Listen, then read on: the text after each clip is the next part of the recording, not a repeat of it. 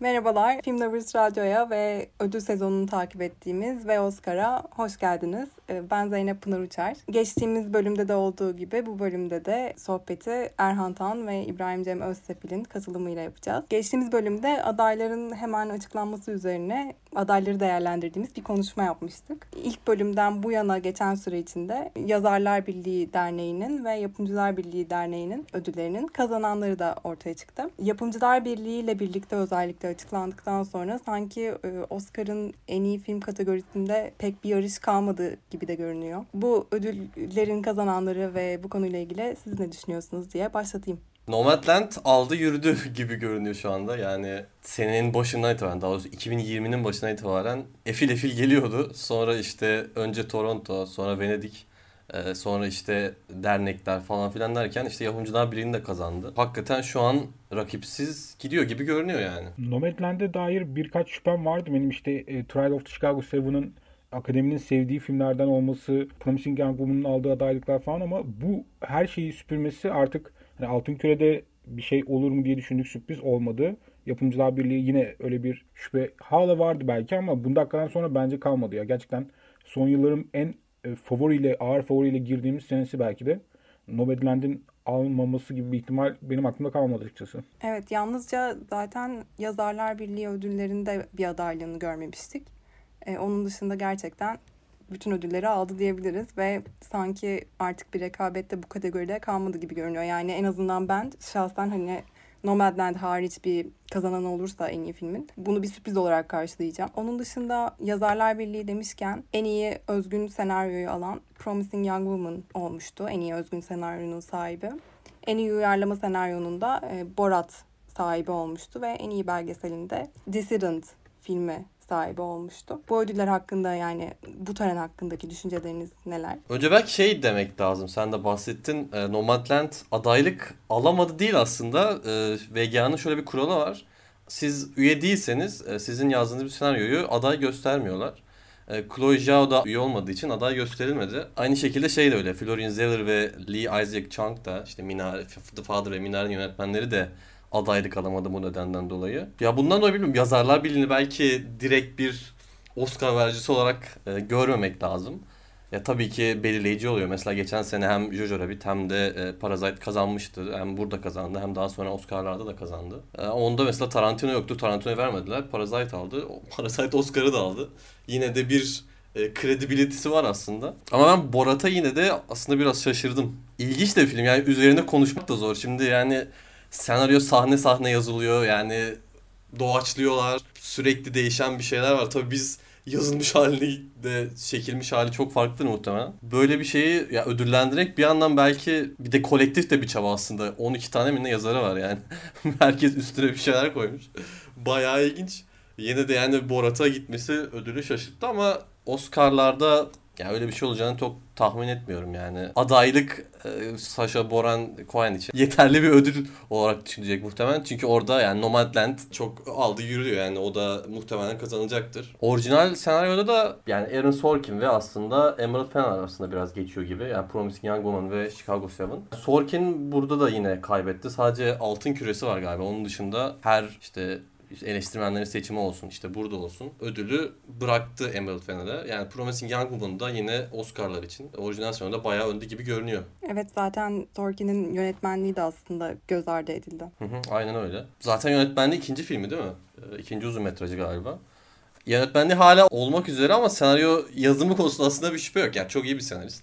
O Amerika'da çok seviliyor zaten. Kalemine de hakim bir abimiz ama bu sene onun senesi olmayacak gibi görünüyor. Ya ben o kadar eminim. Bu şeyde birazdan konuşacağız. Yapımcılar Birliği Oscar'ın çok büyük bir göstergesi ama e, Senaristler Birliği genelde pek uymuyor. Şey değil hepten kopuk değiller ama hani böyle çok belirgin bir şekilde evet yazarlar birliğini aldı şimdi en iyi senaryo Oscar'ını da alacak gibi bir şey diyemiyoruz. Mesela burada işte o bahsettiğimiz katılamama, dahil edilmeme adaylar arasında durumundan dolayı da işte Borat aldı. Mesela orada e, Nomadland'in alacağı kesin gözüyle bakılıyor aslında. Orada zaten bir değişiklik olacak. Ben e, Promising Young Woman'da da e, çok emin değilim. Hala Trial of the Chicago 7'la eş şanslar da görüyorum. Çünkü Aaron Sorkin gerçekten sevilen bir isim. Senaryosu da güçlü bir isim ve en azından burada bir şansı olduğunu düşünüyorum ben. Yani burada yarış muhtemelen Promising Young Woman'la Trial of Chicago 7 arasında geçecek. Ama Oscar'da üstün gelen Aaron Sorkin olabilir. Sen ne düşünüyorsun Pınar? Yani açıkçası ben de öyle düşünüyorum. Çünkü bahsettiğiniz gibi Aaron Sorkin'in sevilen bir senarist olduğunu düşünüyorum. E, filmde de aynı zamanda yeteneklerini konuşturduğunu düşünüyorum. Yani senaryonun çok büyük bir rol oynadığını düşünüyorum filmde ve yapısını. Dolayısıyla Promising Young Woman ve Trial of Chicago 7'ın güçlü adaylar olduğunu düşünüyorum bu kategoride. Ama kim alır sorusunu bilemiyorum henüz. Belki daha ilerleyen zamanda kafamda daha iyi şekillenir. Belki The Trial of Chicago 7 ağır basabilir diye düşünüyorum. Ee, şeyde peki en iyi uyarlama senaryoda? Uyarlama senaryoda ben artık yine bir şey olduğunu düşünmüyorum. Yine bir yarışın kaldığını düşünmüyorum. Yine Nomadland'in e, orayı da alacağını düşünüyorum. Çünkü yani adaylara baktığım zaman da diğer adaylara baktığım zaman da hani Nomadland'in karşısında tabii ki hepsi güçlü adaylar. Ama hani Nomadland'in özellikle de ödül sezonunda şu ana kadar geldiğimiz noktada karşısında durabilecek kadar kuvvetli bir aday göremiyorum. Yani evet zaten The White Tiger'ın adaylığı biraz şey abi size de verelim. Çok bir yerimiz kalmadı Evet, aslında ama size bir verelim gibi olmuş. Onun dışında da dediğiniz gibi ya ben de size katılıyorum. Bir de şey orijinal senaryoda gönüllerin ikincisi olarak da ben Minari'yi seçmek istiyorum. Yani yeni izleyebildim ve böyle ağlamaklı bir ailenin hikayesi. Böyle yer yer aile saadeti tatları alsam da çok sevdim onun senaryosunda ama çok oralara geleceğini zannetmiyorum Oscar'larda. Ya bu arada e, Minari yarışta da şeyler olur, her yıl olur. E, Bahisler oynanır üzerine. E, şu anda Nomadland'ın ardından ikinci sırada oranlarda. Yani bunu gördüğümde şaşırdım ben. Trial of Chicago 7'ın da önüne geçmiş durumda. Minari'nin yabancı film kategorisine atılmasında Altın Küre'nin e, biraz ona e, artı momentum sağladı ve şu anda gerçekten oranlarda da bahis oranlarında da Nomadland'ın ardında ikinci sıraya kadar yükselmiş durumda. Hiçbir şansı olduğunu düşünmüyorum. Gerçekten Nomadland alacak orayı ama oraya kadar gelmesi de enteresan bence. Evet, öyle bir sürprize ben sevinirim şahsen. Yani Nomadland'ın senaryosu iyi ama Biner de beni bir çaldı. Bilmiyorum belki yeni izledim diye. Henüz çok taze. Yani zaten kategoriye baktığımız zaman hani Promising Young Woman e, ikinci sırada geliyor diyoruz ama Promising Young Woman film olarak senaryosu çok iyi olmayan bence problemleri olan bir filmde zaten Critics' Choice'da da alması bence bir sürprizdi. Sen o zaman sonunu beğenmeyenlerdensin.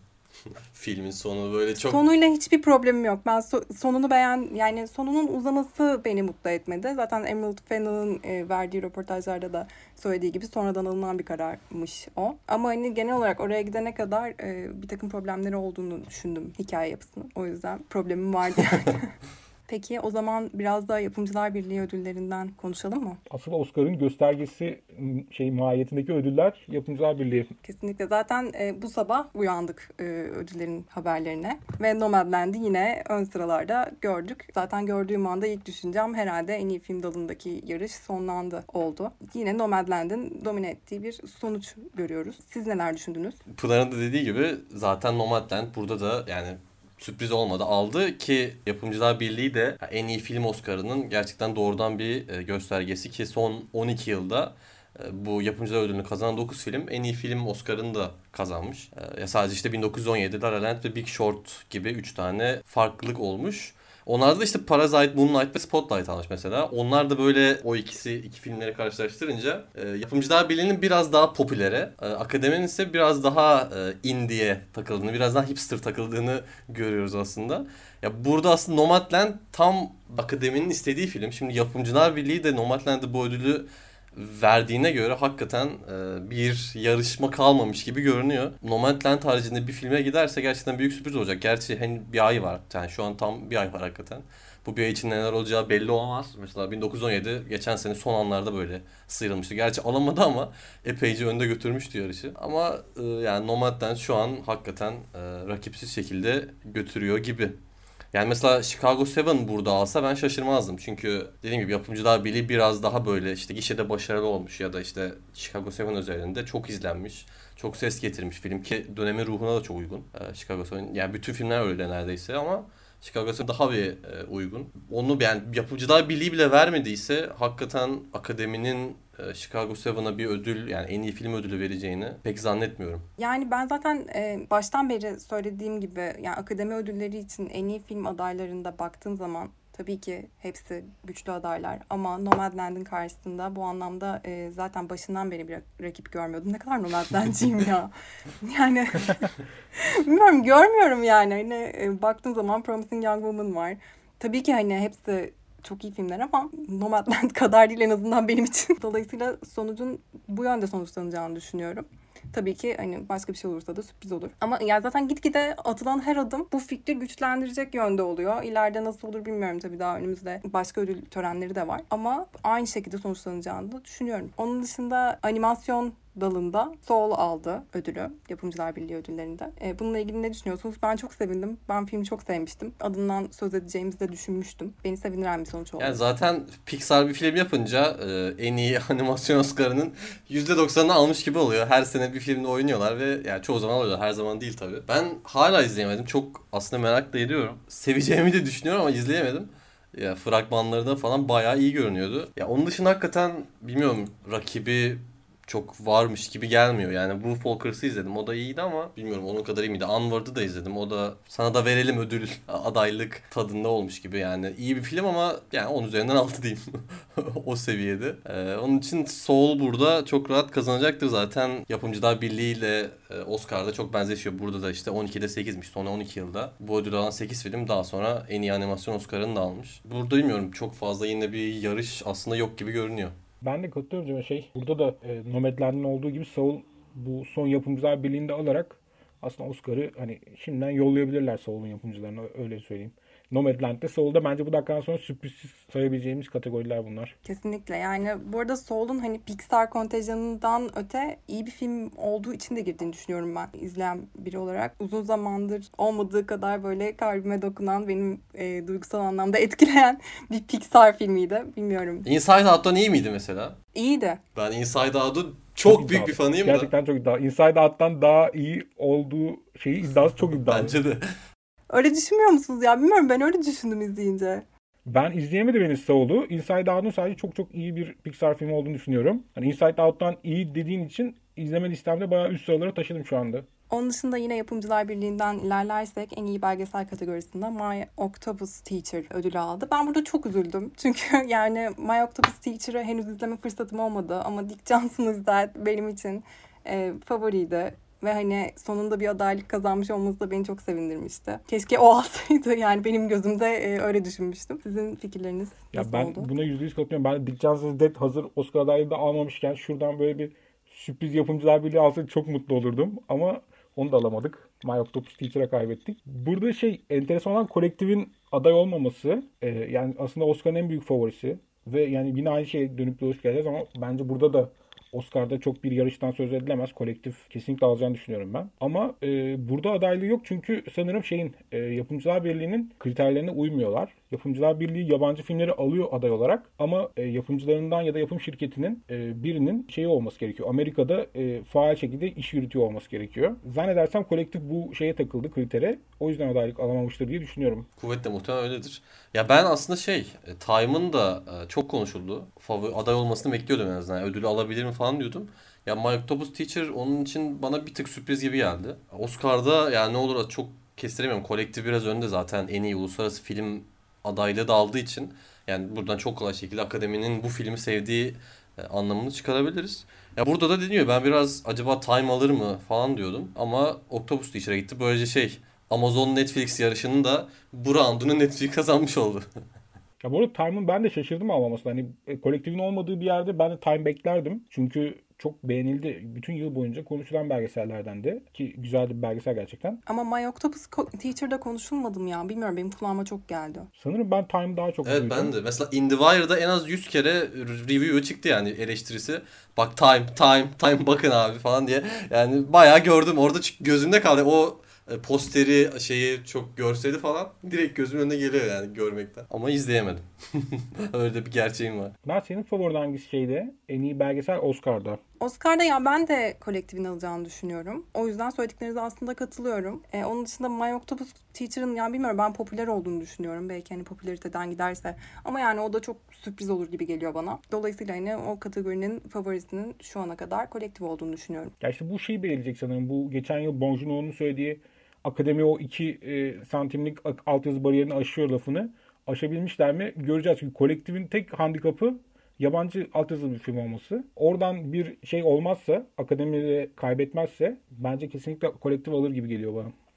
En iyi uluslararası film kategorisi üzerine de biraz konuşalım isterseniz. E, adaylar zaten bildiğimiz gibi Another Round, Better Days, Çin'in e, Hong Kong'un adayı.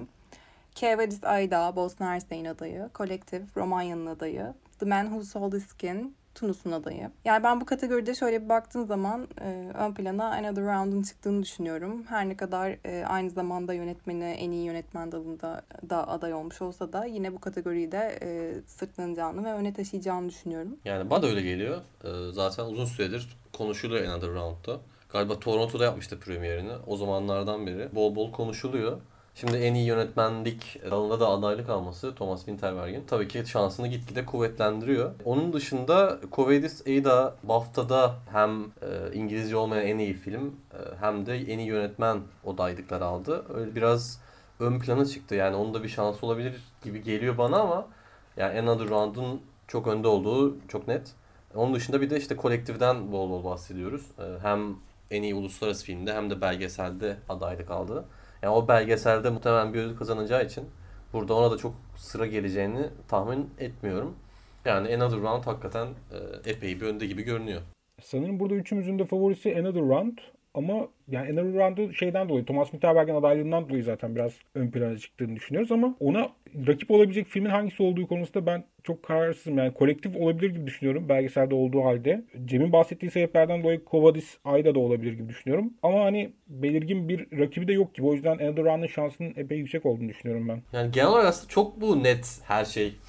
Zaten biraz şey ya bütün kategoriler biraz zayıf sanki önce. Ya zaten öyle değil hani şey e, pandemiden dolayı gerçekten o zayıflığı hissediliyor çünkü böyle birkaç tane aday arasında kaldığımız bizim de tercihlerimizde çok emin olamadığımız sadece favoriler konusunda değil hani sevdiğimiz filmler konusunda da kategoriler olurdu. Bu yıl öyle değil. Bu yıl hemen hemen belli filmler üzerinde hem fikir oluyoruz hem hangisinin en iyi olduğu konusunda hem hangisinin alacağı konusunda. O şeyi burada bayağı hissediyoruz. Hani çok, çok net favoriler ortaya çıktı çünkü. Kesinlikle pandemi döneminin etkisinin burada çok net görüldüğünü ben de düşünüyorum.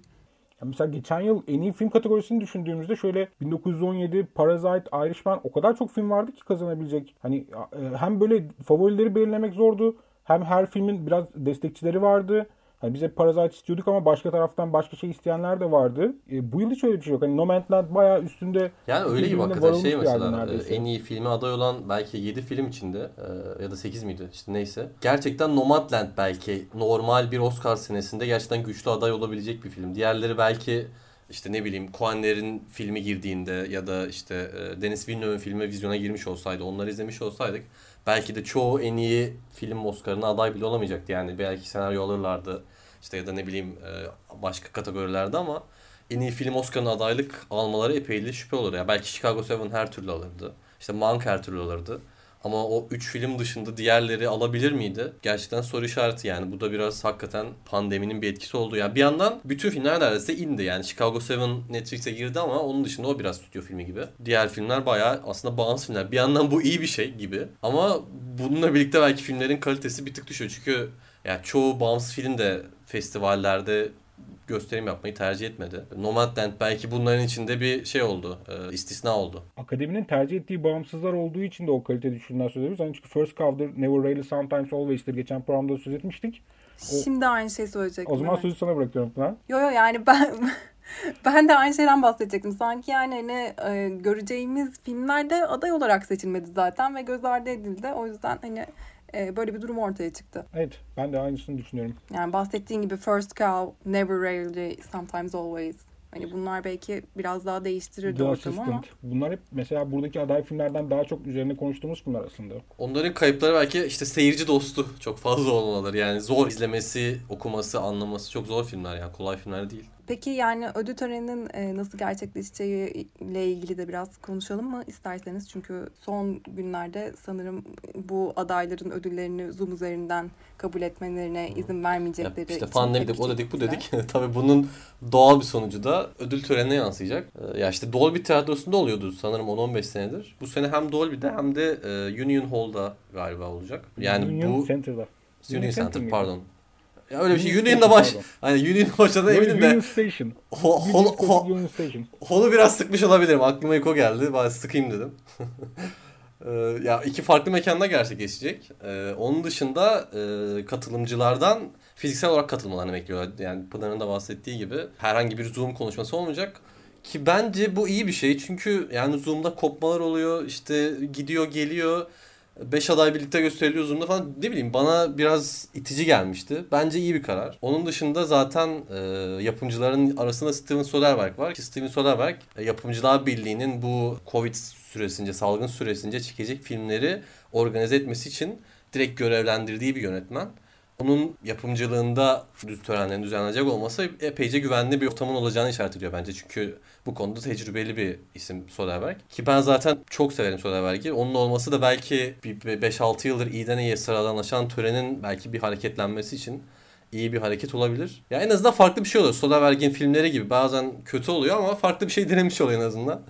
Belki Oscar'da da e, böyle bir şey olur. Onun dışında da galiba PCR testi falan olacakmış. Yani bayağı her şeyi ayarlamışlar. Bayağı uzun bir mail var. Biraz göz attım. Bir de ya size de bahsettiğim gibi Questlove'ın olması da beni çok mutlu etti. Yani Questlove'sız bir tören ben zaten düşünemiyordum. İyi ki var. Bunun e, sürdürülebilir ve gerçekleşebilir olacağını düşünüyor musunuz? Çünkü çok fazla aday var. Adayların katılımı gerçekleşecek. E, aynı zamanda da adayların birer misafiri katılacak. Yani sınırlandırıldı tabii ki kontenjan ama şu anda da tüm dünyada aşılama sürecinin başlamış olmasına rağmen e, yeni dalganın gelişinden bahsediliyor. Özellikle Los Angeles'ta da vakaların gitgide artması. Yani bu gibi durumlar düşünüldüğü zaman 25 Nisan'da hakikaten bu planlanan düzen hayata geçebilecek mi sizce? Ben kesinlikle geçeceğini düşünüyorum ya. Çünkü akademi Akademi şakası olmaz. Akademi eğer ben 25 Nisan'da bunu Union Station ve Dolby'de yapacağım diyorsa ve adaylar ve bir konuklarını kabul edebileceğiz diyorsa bunu yapacaklardı. Yani Show Must Go On'un e, şeyidir akademi. E, böyle e, ne derler meşale taşıyıcısıdır. Onu yaparlar mutlaka yaparlar. Ondan bir şüphem yok. Gelmeyen adaylar olur mu ben onu merak ediyorum. Hani özellikle böyle belli bir yaşın üzerindeki adaylardan Anthony Hopkins falan olabilir bence belki. evinde takılır. Güzel video falan da çekiyor Twitter'dan, Instagram'da. Takılmaya devam eder muhtemelen. Onun dışında ben de hiç şüphem yok yani. Yani şey muhtemelen çok net guideline'lar falan hazırlayacaklardır. Yani mesela yakın zamanda NBA'de işte yazın e, binlerce sporcuyu, binlerce işte antrenörü bir Disneyland'de bayağı sıkışık bir şekilde 3 ay boyunca oynattılar ve sıfır testle yani sıfır e, pozitif vakayla bayağı gittiler. Yani böyle şey büyük organizasyonların Amerika'da bence de olacağını düşünüyorum. Yani muhtemelen mesela şeydir. Yurt dışından gelecekse Amerika'ya mesela 14 gün önce gelme koşulu falan koyacaklar da muhtemelen. Onu çok böyle katı guideline'lar koyacaklardır diye tahmin ediyorum. Yani o konuda bir sıkıntı bence de olmaz. Yani şeyde işte sosyal mesafeye falan dikkat edeceklerdir. Zaten aday olmayanlar gelemiyor. Sadece yanında işte birer misafir falan gelebiliyor. Onun için öyle olacağını düşünüyorum. Bakalım sunucu olacak mı onu merak ediyorum. Yani 2 ya da 3 yıldır Sunucu olmayacak bu yıl yine. Ha öyle mi? Bu yıl yine sunucu tamam. yok. Onu duymamıştım. Yani aslında şey... Onun hakkında ne düşünüyorsunuz? Yani bir tık bence ivmesini arttırıyor programın. Çünkü zaten monoloğu da birilerine yaptırıyorlar. İşte Tina Fey geliyor, o geliyor, bu geliyor. Yani sonuçta monologdan eksik de kalmıyor. Onun dışında da yani aralarda e, kategorilerde çıkıp birkaç espri yapmaktan ziyade zaman kaybı oluyor hakikaten. Bence mantıklı ama bakalım bu sene nasıl kurtaracaklar. Yine böyle ilk sunan monolog tarzı bir şey verecek mi yoksa direkt geçecekler mi? Çünkü daha da kısalacak falan diye dedikodular dönüyor. Yani 3,5 saatten falan 3 saatlerden inecekler diyorlar ama bakalım nasıl olacak ben de merak ediyorum. Ya dediğim gibi ya Soderbergh için içinde bayağı Soderbergh'den film bekler gibi bekliyorum. Böyle gereksiz bir heyecana girdim. Peki o zaman yani söyleyecek başka bir şeyiniz yoksa yavaş yavaş bugünlük kapatalım mı? Yani artık e, diğer kategorileri de bir sonraki bölüme bırakarak Oyuncular Birliği ödülleri sonrası yeniden son böyle şey oyuncu değerlendirmemizi yapmak üzere burada bırakabiliriz bence. Aynı zamanda en iyi yönetmen kategorisini de bir sonraki bölüme bırakmış olduk. Bir sonraki bölümde zaten sanıyorum ki en iyi yönetmen yönetmenler birliği ödülleri açıklanmış olacak değil mi? E, o yüzden zaten o zaman konuşmamız biraz daha uygun olur diye düşünüyorum. Aynı zamanda da BAFTA açıklanmış olacak. Güzel bir sohbet oldu. Dinleyen herkese teşekkür ederiz. Tekrar görüşmek üzere. Hoşçakalın.